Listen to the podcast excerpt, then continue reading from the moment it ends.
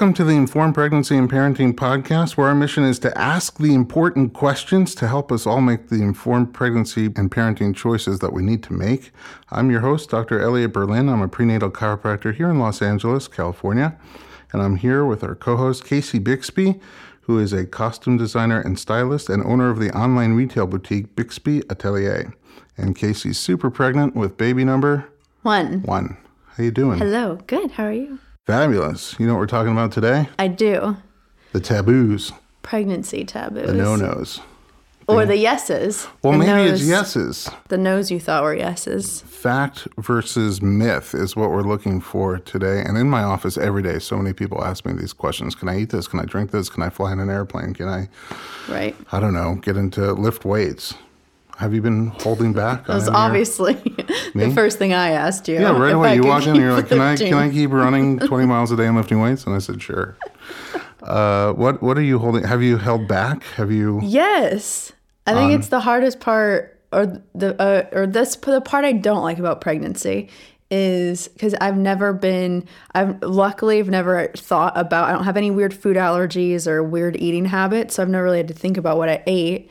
And um and yeah, it's like you're on high alert for nine months. I feel like. Today, we're bringing uh, an expert, Dr. Jay Goldberg, who is a local obstetrician Yes. and kind of laid back compared to a lot of other obstetricians. So it'll be interesting to hear what he says as we throw all these different. I'm sure he hears these questions every day. And we also have a couple of other guests. We have your buddy, Yes. Anna, who we'll introduce in a second. And we also have a doula and mother of two, Maria. So let's bring them in. Excellent. Okay, so we have your friend Anna here today. Anna is uh, 40 weeks and a few days pregnant, having sporadic contractions. so this could be an interesting podcast. Welcome to the podcast. Thank you. Happy to be here. Uncomfortable but happy. So you're uh, this is your first pregnancy. Yes, it is. well. And um, how did you find it? The restrictions during pregnancy. Well, like the first three months, I think I was really neurotic about everything and the whole like, know this, know that. And then I spoke to my mom who was pregnant in Russia and they didn't have any restrictions. I mean, she like drank vodka throughout her whole pregnancy. and my sister who lives in London, who also was eating like sushi and having wine. So I kind of loosened up a little bit. And also, my doctor is a little more laid back than others, I think. Yeah, that's helpful. uh, are there things that you still don't that you're holding off on? I guess it's like the whole like pasteurized cheese thing, even though I've had not pasteurized cheese before, but I don't know why that scares me. So you're, you're not holding back too much. No, not too much. But when your baby comes, I told Casey when I visit her, I'm going to bring her the deli sandwich and the- Deli She has meats. the that's order. what. Yeah. Oh, you missed- I oh, have. okay. I've been. Yeah, I've been holding on to deli meats, which is really annoying. I've been having sushi. Yes. Okay, so deli And meat oysters for you, sushi and- for Casey. Beautiful. And we also have Maria. Maria is a doula and also mom of two. Had baby number two just how long ago? Three months ago. Three months ago. And uh, where where'd you have that one? You were supposed to be there, but not even the midwives were there because I had him on the floor on all fours in the bathroom By accident. at our house by accident. We were supposed to go to a birthing center about 10 minutes away and could not make it to the car. Fabulous. Yeah, very different than my, my first.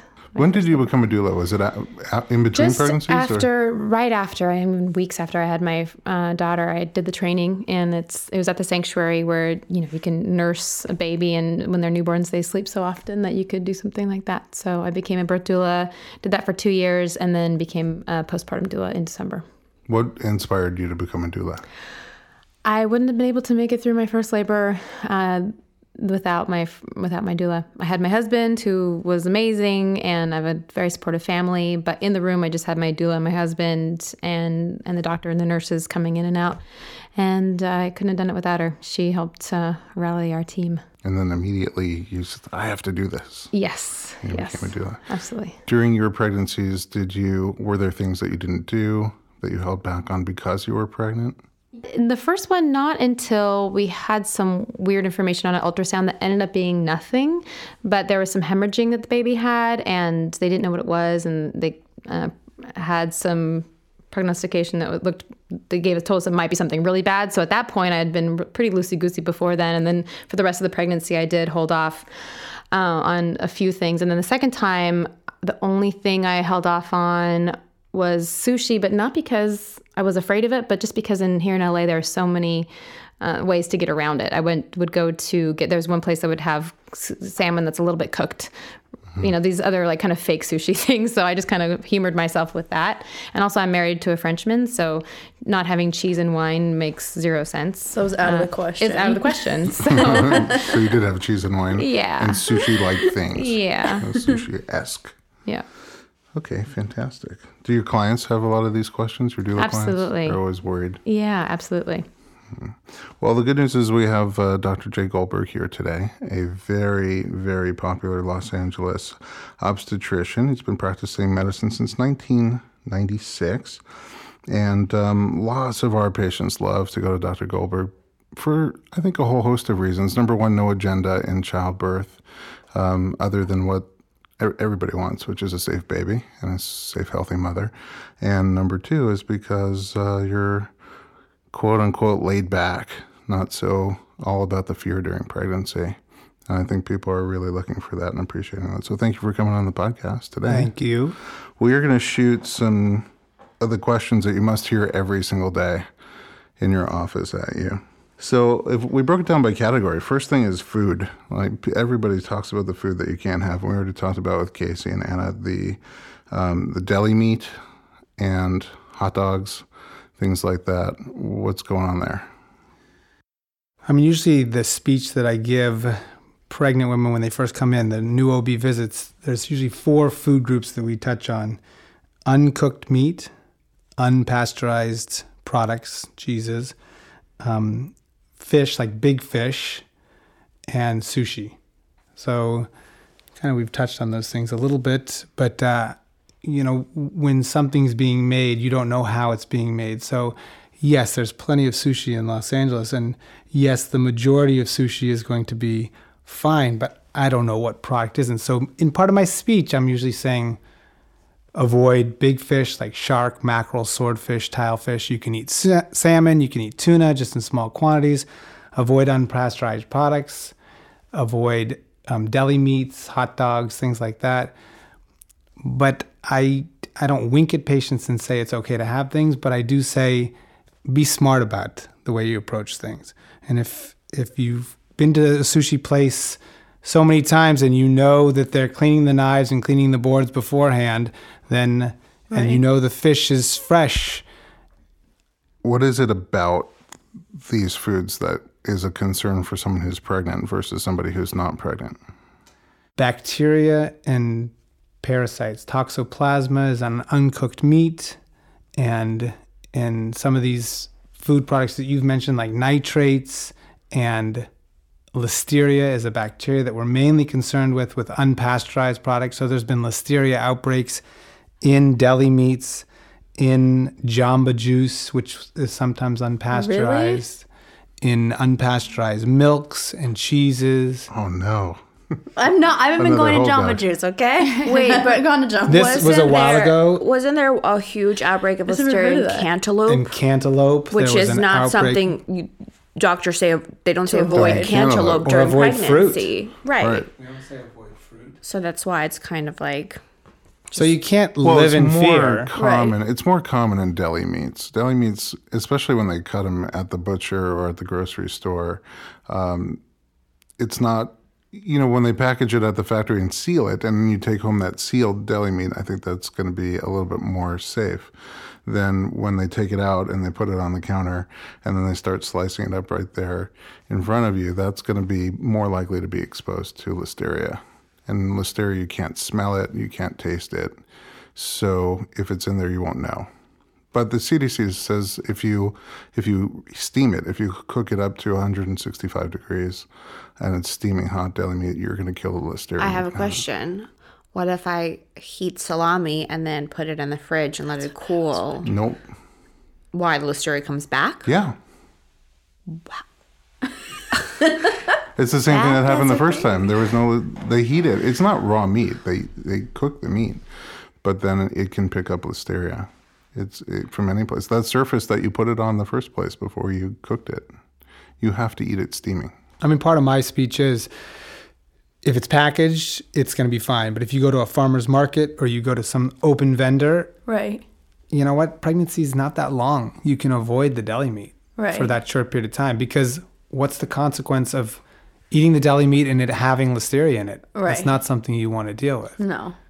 What about eggs? Like eggs Benedict, they say there's like raw egg in the in the sauce and Caesar salad, uh, the dressing. Well, I read that only really affects the mom and can't hurt the baby. Like the mom will get really sick, but doesn't affect the baby. True? I would say Not the mom true? getting sick does affect, affect the baby. which is you're right. I mean, it's probably true. It's probably But if you're sitting on the can for days in a row and dehydrated, Your fluid coming out everywhere. You're gonna Right. be dehydrated. Imagine being more miserable. well, well, at least you had those eggs Benedict. I mean, They were so good. It was yeah, worth it. totally worth it. Yeah, I mean, I was going to say we don't want to put the fear in everybody about all this stuff because the truth is, I've seen listeria. I can count on one hand how many times I've seen listeria in almost 20 years, and so it's not likely to happen. But you don't want to be that case study, Right. you know. And again, when they're passing around hors d'oeuvres at the cocktail party, and you don't know if the cheese is pasteurized or not, you can pass on an hors d'oeuvre. You don't need to have that hors d'oeuvre. Unless you're really hungry. If you're really hungry, Or you have a sick craving for that hors d'oeuvre. I get those cravings. I don't know if you guys do. Um, the eggs, salmonella is one in 20,000. One in 20,000 eggs, according to the CDC, is tainted with salmonella. But a lot of it is on the shell. So then the amount that, if you wash them, the amount do you of eat the shell? I don't. She likes the shell. shells Benedict. it's not just me. And then there's also a company that called Safest Choice where you can buy pre-pasteurized eggs. Oh, but that takes the fun out of them. Uh, what of the Russian roulette of the uh, one in twenty thousand eggs, um, but it's not just eggs Benedict. It's cookie dough has raw eggs in it, Yeah. and um, mousse, meringues, tiramisu, and hollandaise sauce, béarnaise sauce, mayonnaise. A lot of things that uh, people make at home. a lot of delicious things Salad dressings. that you want when you're yeah, a lot of salad dressings have raw eggs in them. So if you're you know if you're going to be careful, you got to be careful. Up until third trimester, I hadn't had much, and I just had a few sips, and then I had a full glass of wine right the night that I I delivered our baby. But let it be known that alcohol slows labor down. Um, if But I didn't have you. it, I would have. God, for you. I guess there's when the, I blinked, basically. Right. So, but yeah, I can like just like you said, bathtubs. Okay, once we're talking about fish, I'll point out smoked fish like lox, nova, smoked trout, and whitefish also have the same susceptibility to listeria that deli meats do. And you mentioned swordfish, tilefish, king mackerel, and shark, and there we're concerned about the mercury. correct. So there's methyl mercury in particular, which is um, it's a harmful metal. It's a metal that could be harmful to the baby. So we try to cut down how much methyl mercury we take in. And the methyl mercury just there's naturally mercury in the environment, and there's mercury from industrial waste and becomes methyl mercury in the water and then the fish eat it. So if you eat little fish, they just have a little bit of mercury in them. If you eat big fish that last longer and eat all those little fish, then they have a lot of mercury. So we try to eat fish that are smaller and then have um, less mercury in them. So which ones are the uh, good ones? Whitefish, salmon, freshwater salmon's probably better. So they have small amounts, but it doesn't build up in your blood. What about fish oil? Do people ask about supplements? Because there's Sure. seems like a, a balance. There's a benefit to having the omega threes. There are omega three fatty acids that we don't make that are essential that we have to have in our diet, but they're hard to get, and a lot of people are deficient in those omega threes. And one of the best sources is fish oil, but then you have to worry about the Mercury. mercury. Uh, What do we do with that? Right. Well, I mean, there's a lot of literature recently that's suggesting that it's excellent for not only fetal brain development, but for also adults to take these fish oils. Um, and they're being manufactured now. They can extract them in ways that they're not coming from fish. Non-fish fish oil. Oh, omega threes. Omega 3s, Oh, That yeah. are not from fish. Gotcha. so you can get Did the I say omega fish three. oil's not from fish? No, that's what it sounded like. It sounded like we're headed there.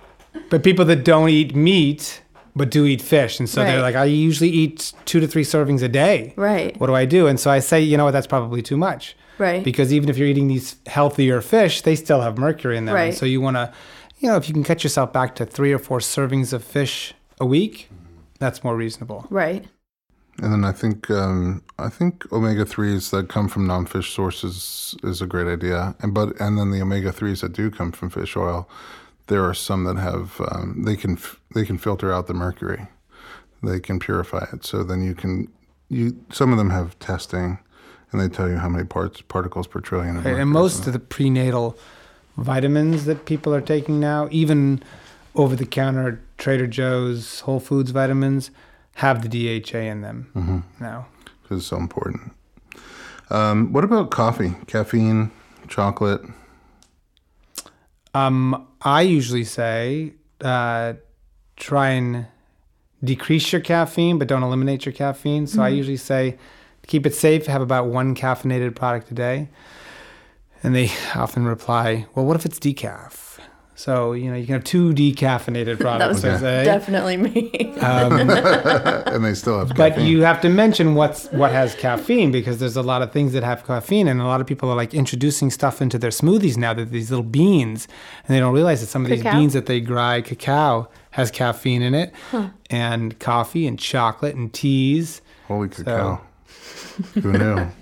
Well, also, um, I've heard that having regular coffee and just less of it, just in general, not even with pregnancy, is better than depending on what brand you get, than getting decaffeinated coffee. Because if it's a the chemical process, then that's worse for you than the caffeine in the regular coffee. Except there are some brands out there. I know, I think Intelligentsia. There's some that that do it with a water, With water. decaffeination. Yeah. So you kind of have to get geeky and and ask them how their ca- decaf is is decaffeinated in order to feel confident about decaf. So I would just usually pick s- uh, one cup of caffeine instead of I mean, it's also Unleaded. caffeine in the morning is kind of like a comfort thing for Yeah. people. So you can also make the coffee and hold it in your hands and smell it and have a sip or two and then be satisfied oh with yeah that. no that is evil. A Yeah, no. Te- teasing? At least you said the sipper too. I thought you weren't even going to go that Just smell far. it. Just smell it. no Give it to your Or significant nurse other it throughout with the a day smile. and constantly reheat it. I didn't have coffee my first trimester just because I was scared. Um, and then I had coffee the rest. Every day? A cup a day. The last two weeks, I've been having like seven cups a day. Whatever it takes. It can take care of a headache too That is Yeah. for sure. That's actually a very good point. Is that Do you remember how with jittery as opposed to was at the taking pool? Medicine. acetaminophen. yeah I say have a cup of coffee. it for a for a headache Absolutely. Um, you mentioned juice, right? Jamba juice, but it's not. I mean, th- not that there's anything wrong with Jamba juice. It's just some some of them are pasteurized and some of them are raw. So, what about juicing at home? Well, a lot of people are juicing now with all the food documentaries that talk about the benefits of raw.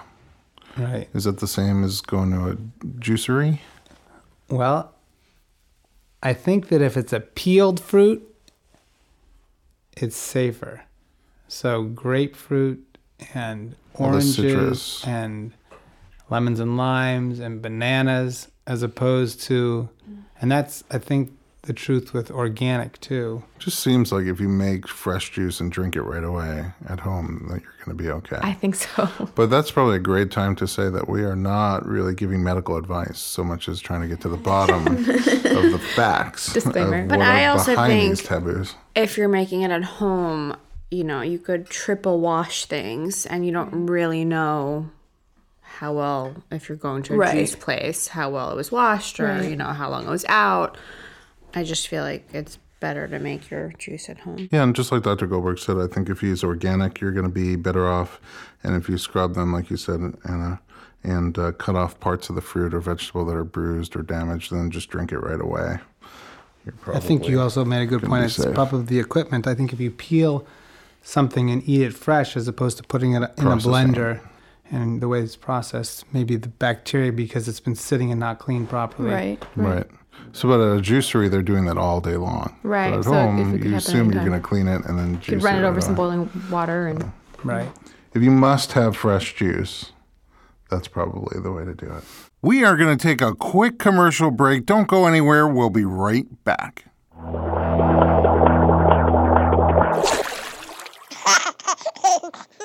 Hey everyone, it's Dr. Berlin, and I want to talk to you about something that is close to my heart.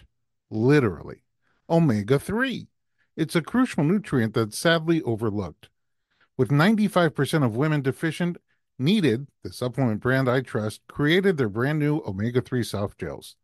Designed by perinatal experts, they support you and your baby's well being from fertility to pregnancy and beyond. Unlike other brands, Needed's omega 3 is sustainable, pesticide free, and third party tested for purity. Plus, my favorite, it has a milder taste and smell, perfect for sensitive mamas. Don't wait. Visit thisisneeded.com and use code Berlin to get 20% off your initial order. Experience the needed difference, consciously crafted for your health and the planet.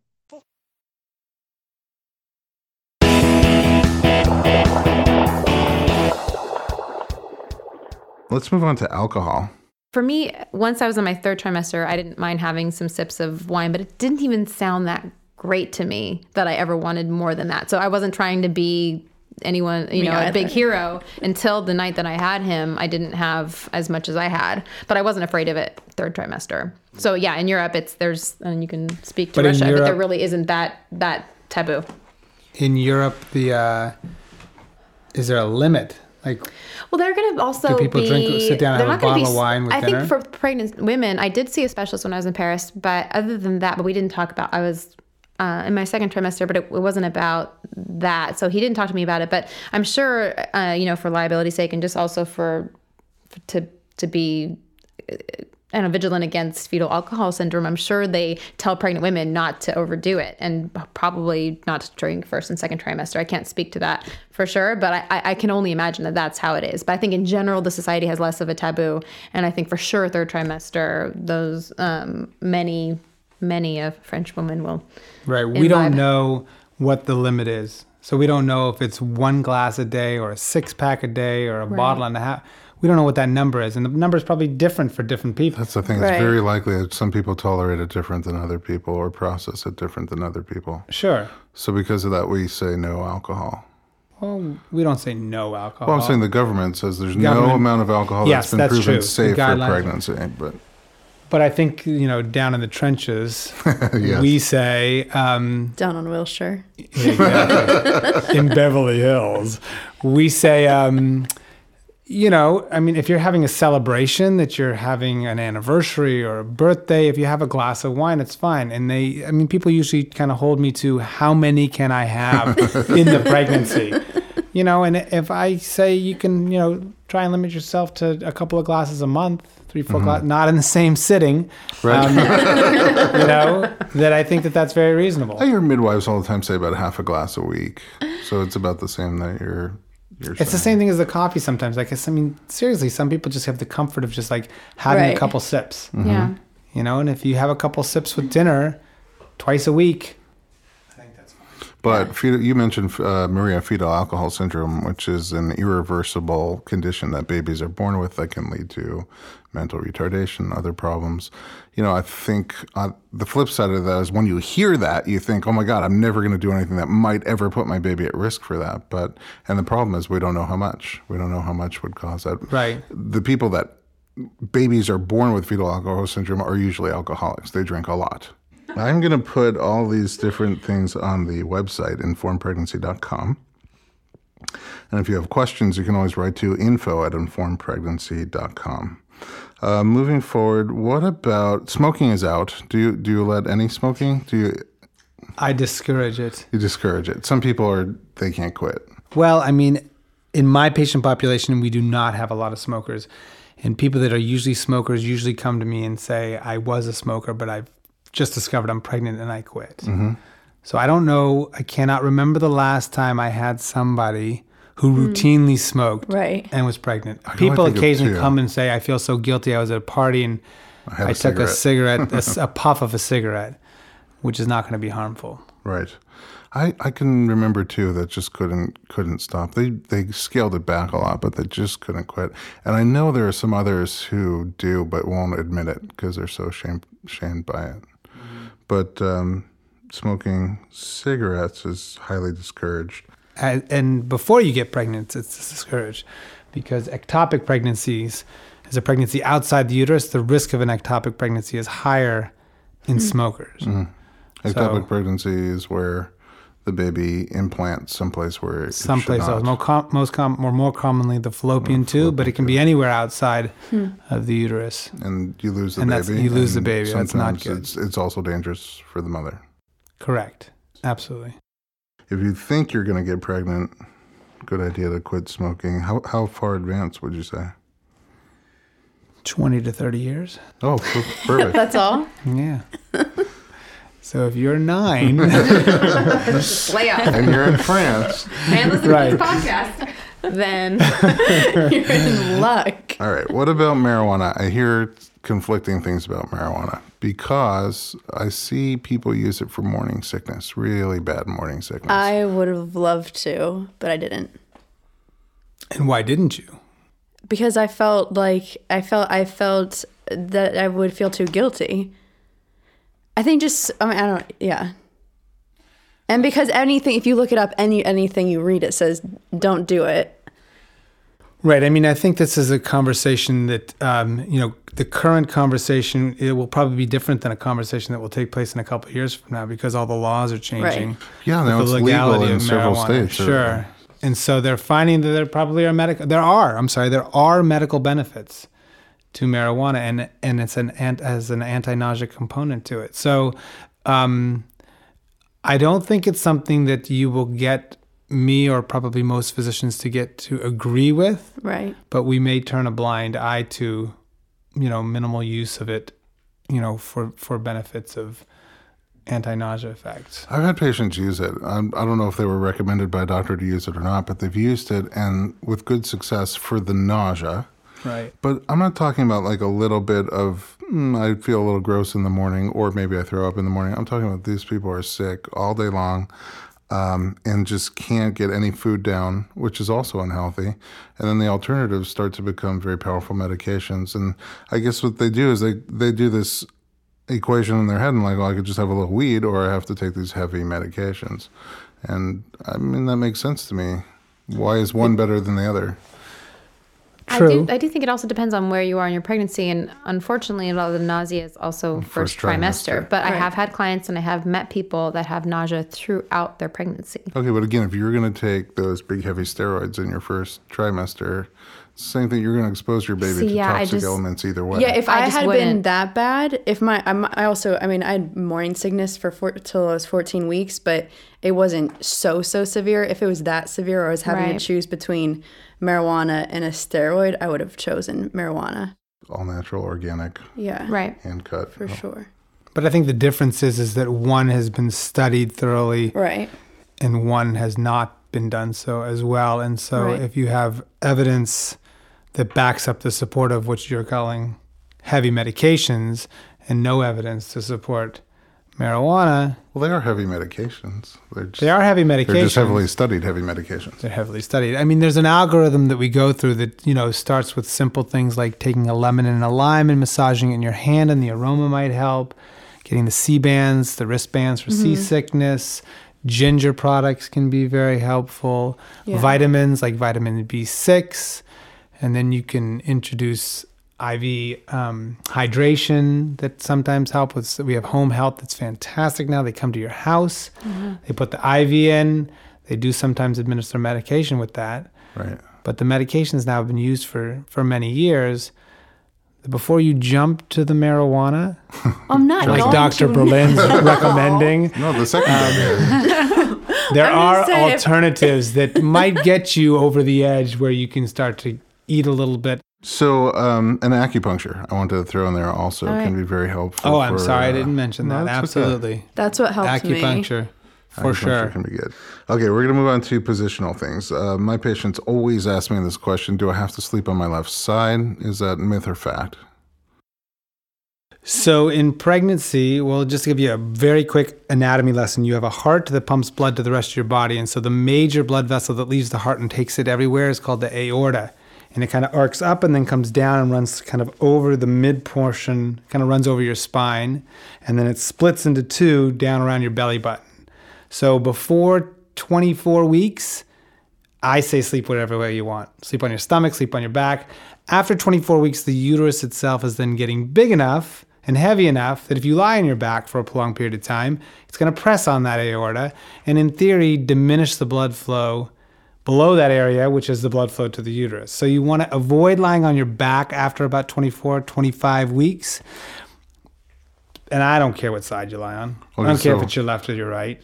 Because right, I think in the past the thinking was what you're saying in terms of laying face down or on your back, but then also the vena cava that bring the blood flow back up to the heart from the legs is on the right side. So if the, the concern was if you sleep on the right side, then you're going to prevent that blood flow and eventually diminish flow to the baby. But So if you're waking up in the morning and your legs look like elephant trunks, yeah, then don't lie Don't on do that side anymore. Right. But I don't think that that's going to happen on a routine basis. I think that it's very uncomfortable to be pregnant, especially later in the pregnancy. and very late I'm not going to restrict you to only lying on your left side because then I will be looked upon very poorly. that is very good for the chiropractor and nobody else when people sleep on their left side the entire pregnancy. right, exactly. I would also say that if you're going to decrease blood flow to the baby from the vena cava on the right side, you're going to have a diminished blood flow first. So you'll feel nauseous, lightheaded, dizzy, something, and you'll uh, get into a different position. What about the feet? People, you guys get foot massage. I know you do. Oh yeah, we go to Together too. Together. gym. We go. We've to all three been. Yeah. With, without Dr. They didn't know I was there. Well, I had one at 8 p.m. the night that I had him.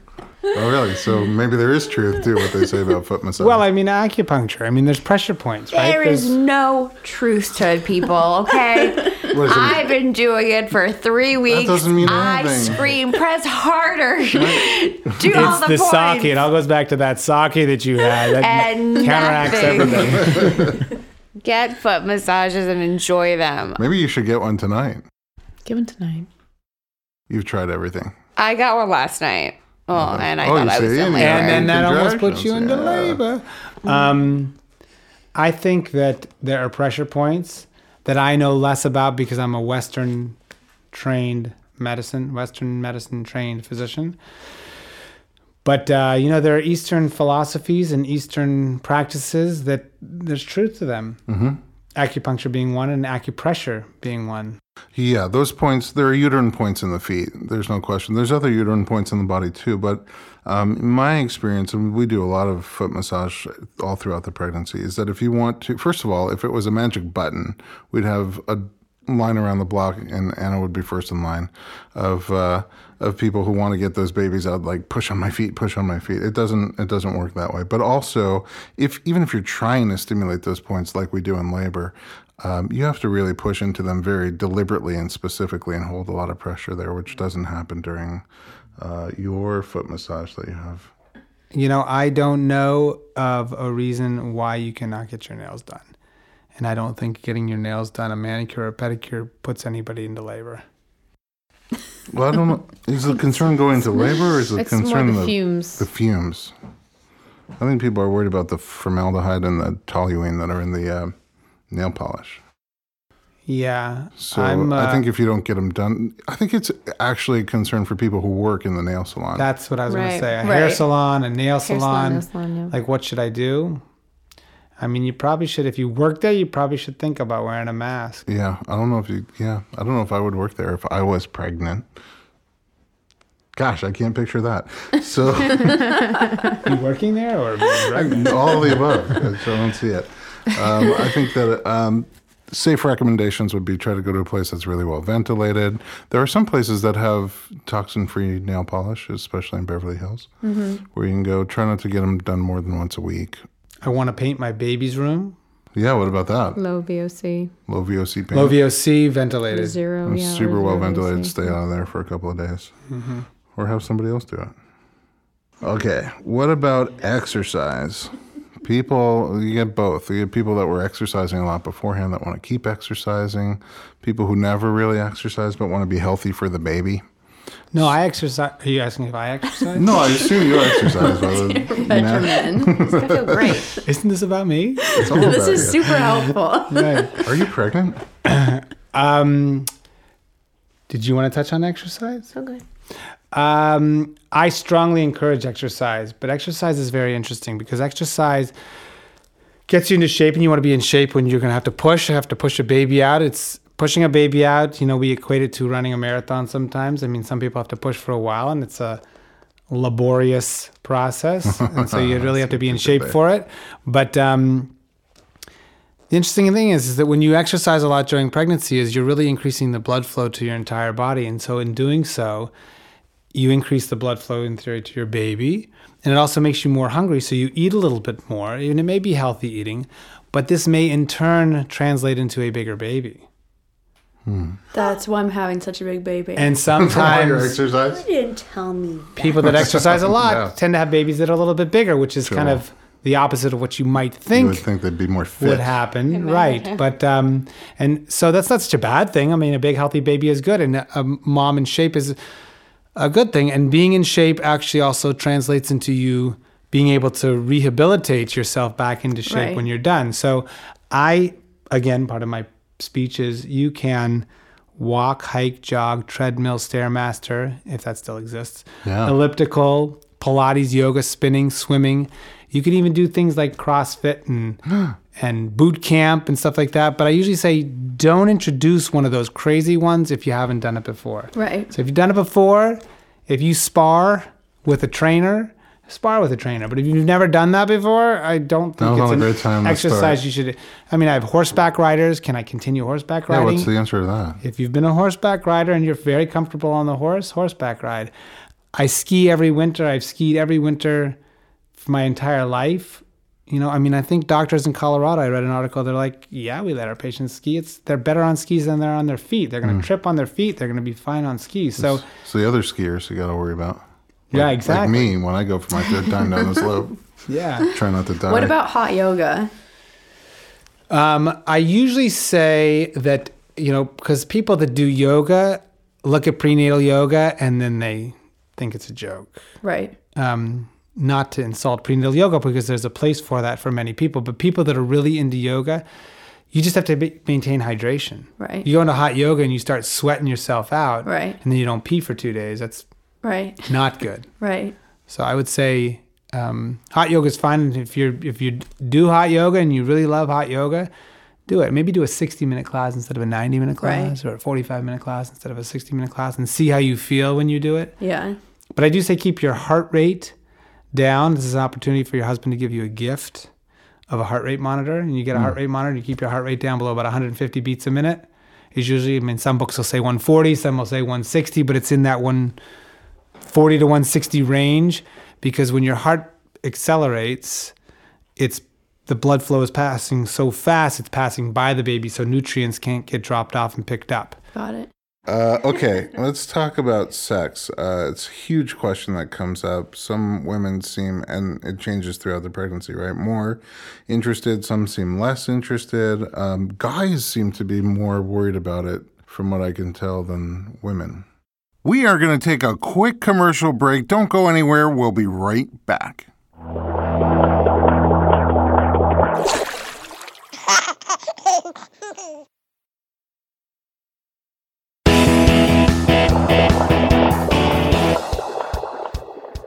Is there harm or is there risk of harming the baby from sex during pregnancy?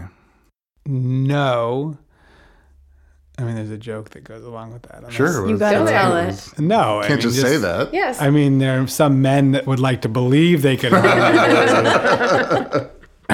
um, no, I mean, I think that the most important thing is intimacy is important throughout your pregnancy because as you're changing, you're physically feeling different and looking different, and so. Um, you know, it'd be nice if you guys could be intimate with each other. And it, it works both ways because, yes, your husband is going to probably be, or your partner is going to be, um, you know, worried that they may be harming you or that they may have a reaction that creates a reaction in you that you didn't anticipate. And so I think intimacy throughout the pregnancy is important. And there's some thought that there's some prostaglandins in the sperm that at the end of the pregnancy that maybe it can trigger labor. And we have another head shaking no that no, the acupressure doesn't work, the sex doesn't work, the alcohol doesn't work. we'll find something. Right. Maybe, maybe just time works. Yeah.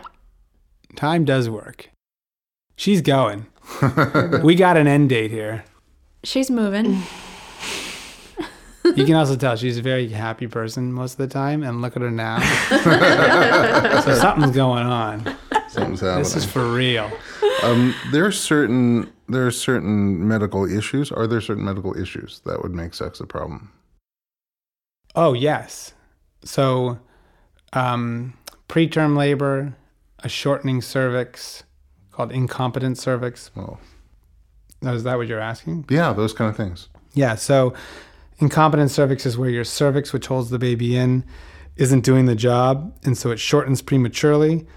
If that's happening, I mean, your doctor will discuss this with you, but um, if you're starting to have premature contractions, again, the sperm may cause more contractions, so you want to avoid uh, sex for that, those reasons. If you're having bleeding early in the pregnancy, bleeding can be triggered from intercourse.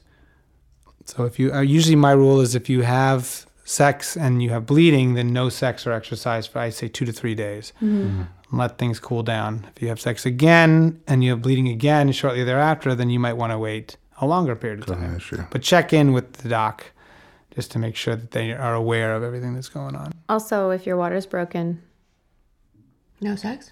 no sex. Well, I mean, you can hear different opinions, but it's you generally do not want anything inserted or um, in the vagina if your water is already broken.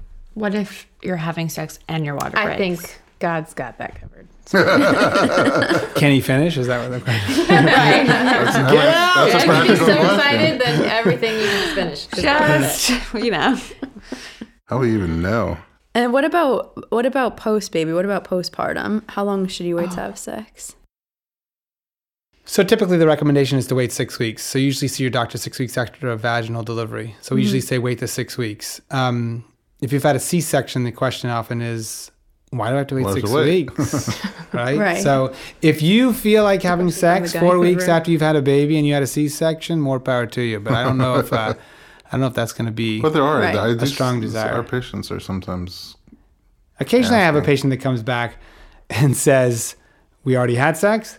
More often, I have, "Can you give me another two weeks?" Is there a concern of oral sex during pregnancy, medically speaking? Yes. Um, air in the vagina. And I mean, the, the, the likelihood of this happening is very small. Slim, right? Wait, wouldn't that be more from intercourse than from oral sex? No. Well, I guess theoretically, but I mean, if air is, gets into the bloodstream, then that can cause what's called an air embolism. Oh, good night. Good night. Yeah. literally. Good Glad night. okay. right. Me too. So um, that's why we discourage all things like water skiing or water sports where you could like hit the water hard and Right. water Taking can a lot of air. Taking a lot of air.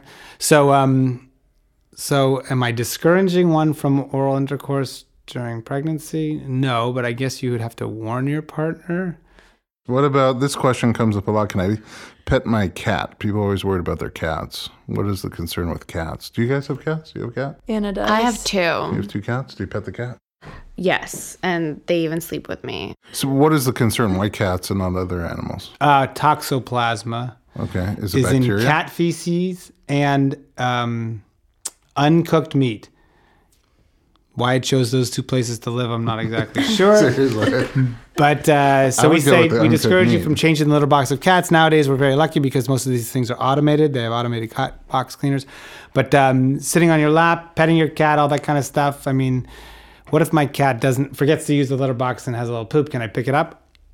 You know, you hopefully have somebody else that can help you pick it up. But if you needed to pick it up, um, you know, if you wore a glove or if you washed your hands immediately after with soap and avoid any contact with your mouth or nose. That's beneficial.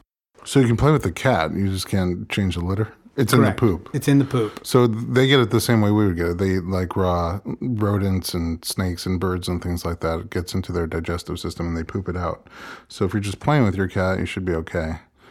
But if you're changing the feces, you might become infected. Right, and uh, you know, a lot of people come in and they say, "I had, a, I've had cats for my whole life. Can I get tested for toxoplasma?" And then you, if you carry immunity to it, then there's maybe a little bit more safety. Oh, I was uh, positive for it way before I got pregnant. Yeah, so you probably carry an immunity to it, so you you probably should be less concerned. Okay, I want to say about toxoplasma that it's um, it doesn't become it's a parasite. It doesn't become infectious until one to five days after it sheds from the cat feces. So if you change the litter every day, you're going to avoid getting infected from it. And of course, if you you're the one that has to do it, you wear gloves and you wash your hands really thoroughly before and after. Uh, we talked about nail polish, hair dye. Is do people ask you about that? Sure. Um, so I usually say avoid hair coloring in the first trimester, and this is not something I learned in medical school. It's something I learned while practicing in Beverly Hills. Um, so usually avoid touching the roots in the first trimester. You can highlight your hair, but again, avoid touching the roots. If you if you really have to color your hair, try and have the vegetable dyes, which are not chemical free. They're just Less reduced in the amount of chemicals they have, and so. Um, Again, you know what? It's kind of sexy to have different color roots. Moving right along. tanning, tanning beds, tanning sprays. So, um, I mean, this comes up a lot of times. People want to get a little something before they go on vacation because they don't want to go on vacation and get burnt. The baby moon. Or they go on the baby moon or whatever it might be. Um, I mean, I'm not a big fan of them in the general sense. Uh, I mean, I I will say if you want to go into the tanning bed once or twice before a vacation, that's fine, but don't make a habit of it. I think the I think like you said, it's more of a risk to the mother than the baby. Sure. And um, seemingly linked to an increased risk of melanoma, which is the most dangerous type of skin cancer, from the tanning beds, the UV tanning beds. What about air travel?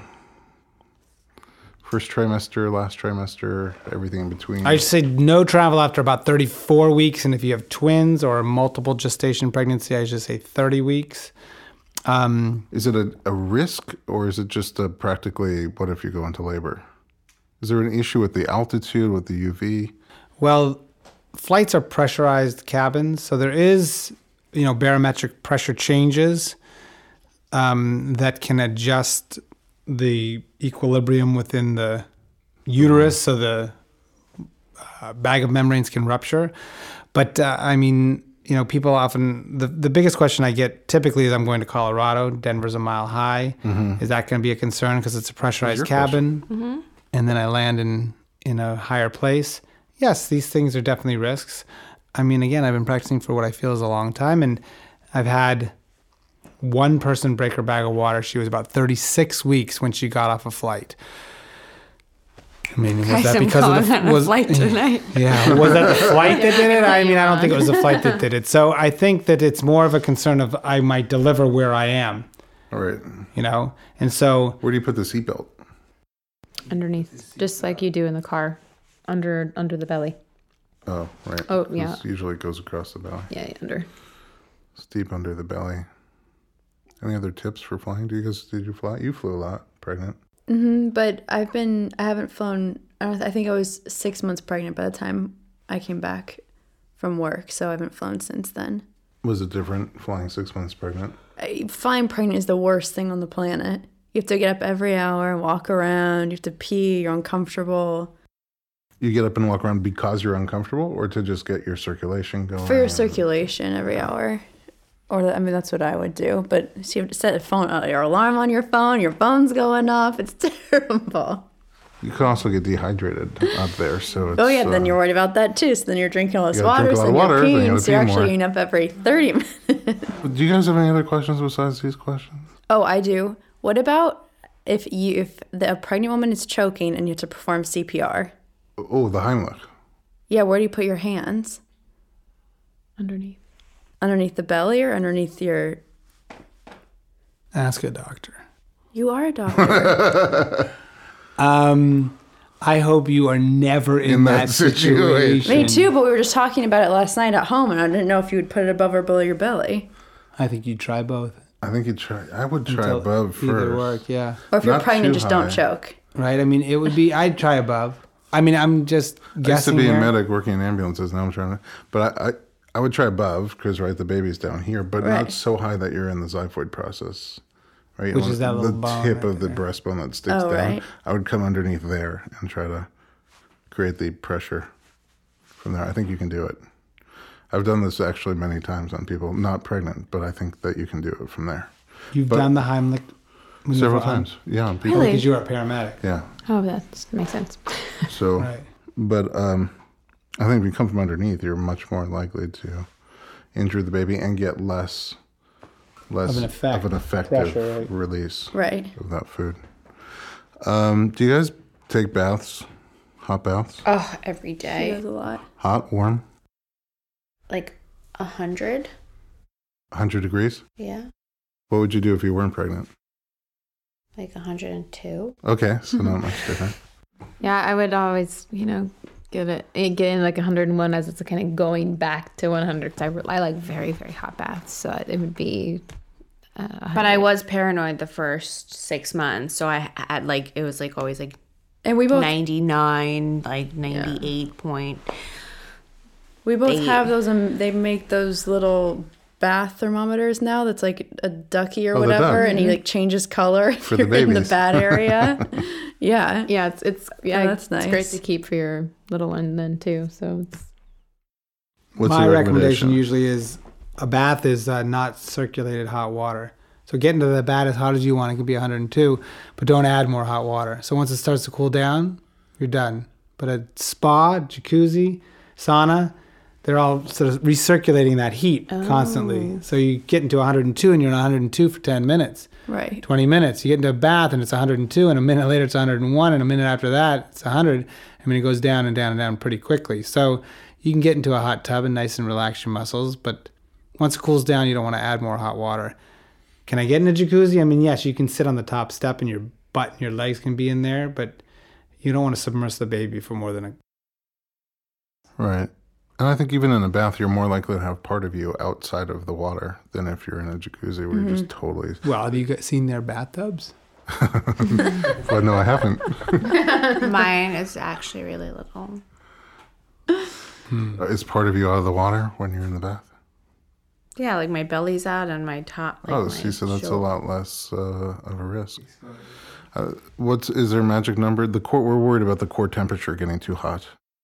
Yeah, so that is something that you're concerned about. Like you want to avoid that. So when you're sick in the middle of winter or whenever you get a, a cold, that's the one thing. Like a stuffy nose and a sore throat and a headache, those are bad for you, but they're not bad for the baby. A fever is bad for a baby, of and so we usually want you to. That's the one time that we would encourage you to take medicine is to take something to bring a fever down. That medicine is typically Tylenol I've heard of it. And that medicine now has been there's a new study that just came out about Tyl- overuse of Tylenol and it being a problem. so um, if you're going to use Tylenol, use it. It's safe in pregnancy in moderation. sparingly. Sweet. I think we covered a lot of information Yeah. today.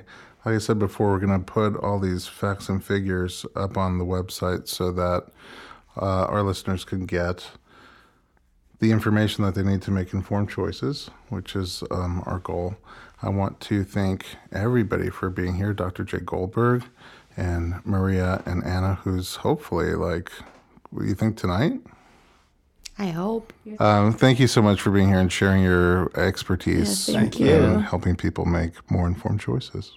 That is the Informed Pregnancy Podcast. You can visit us at informedpregnancy.com. And if you have any questions, feel free to write to info at informedpregnancy.com.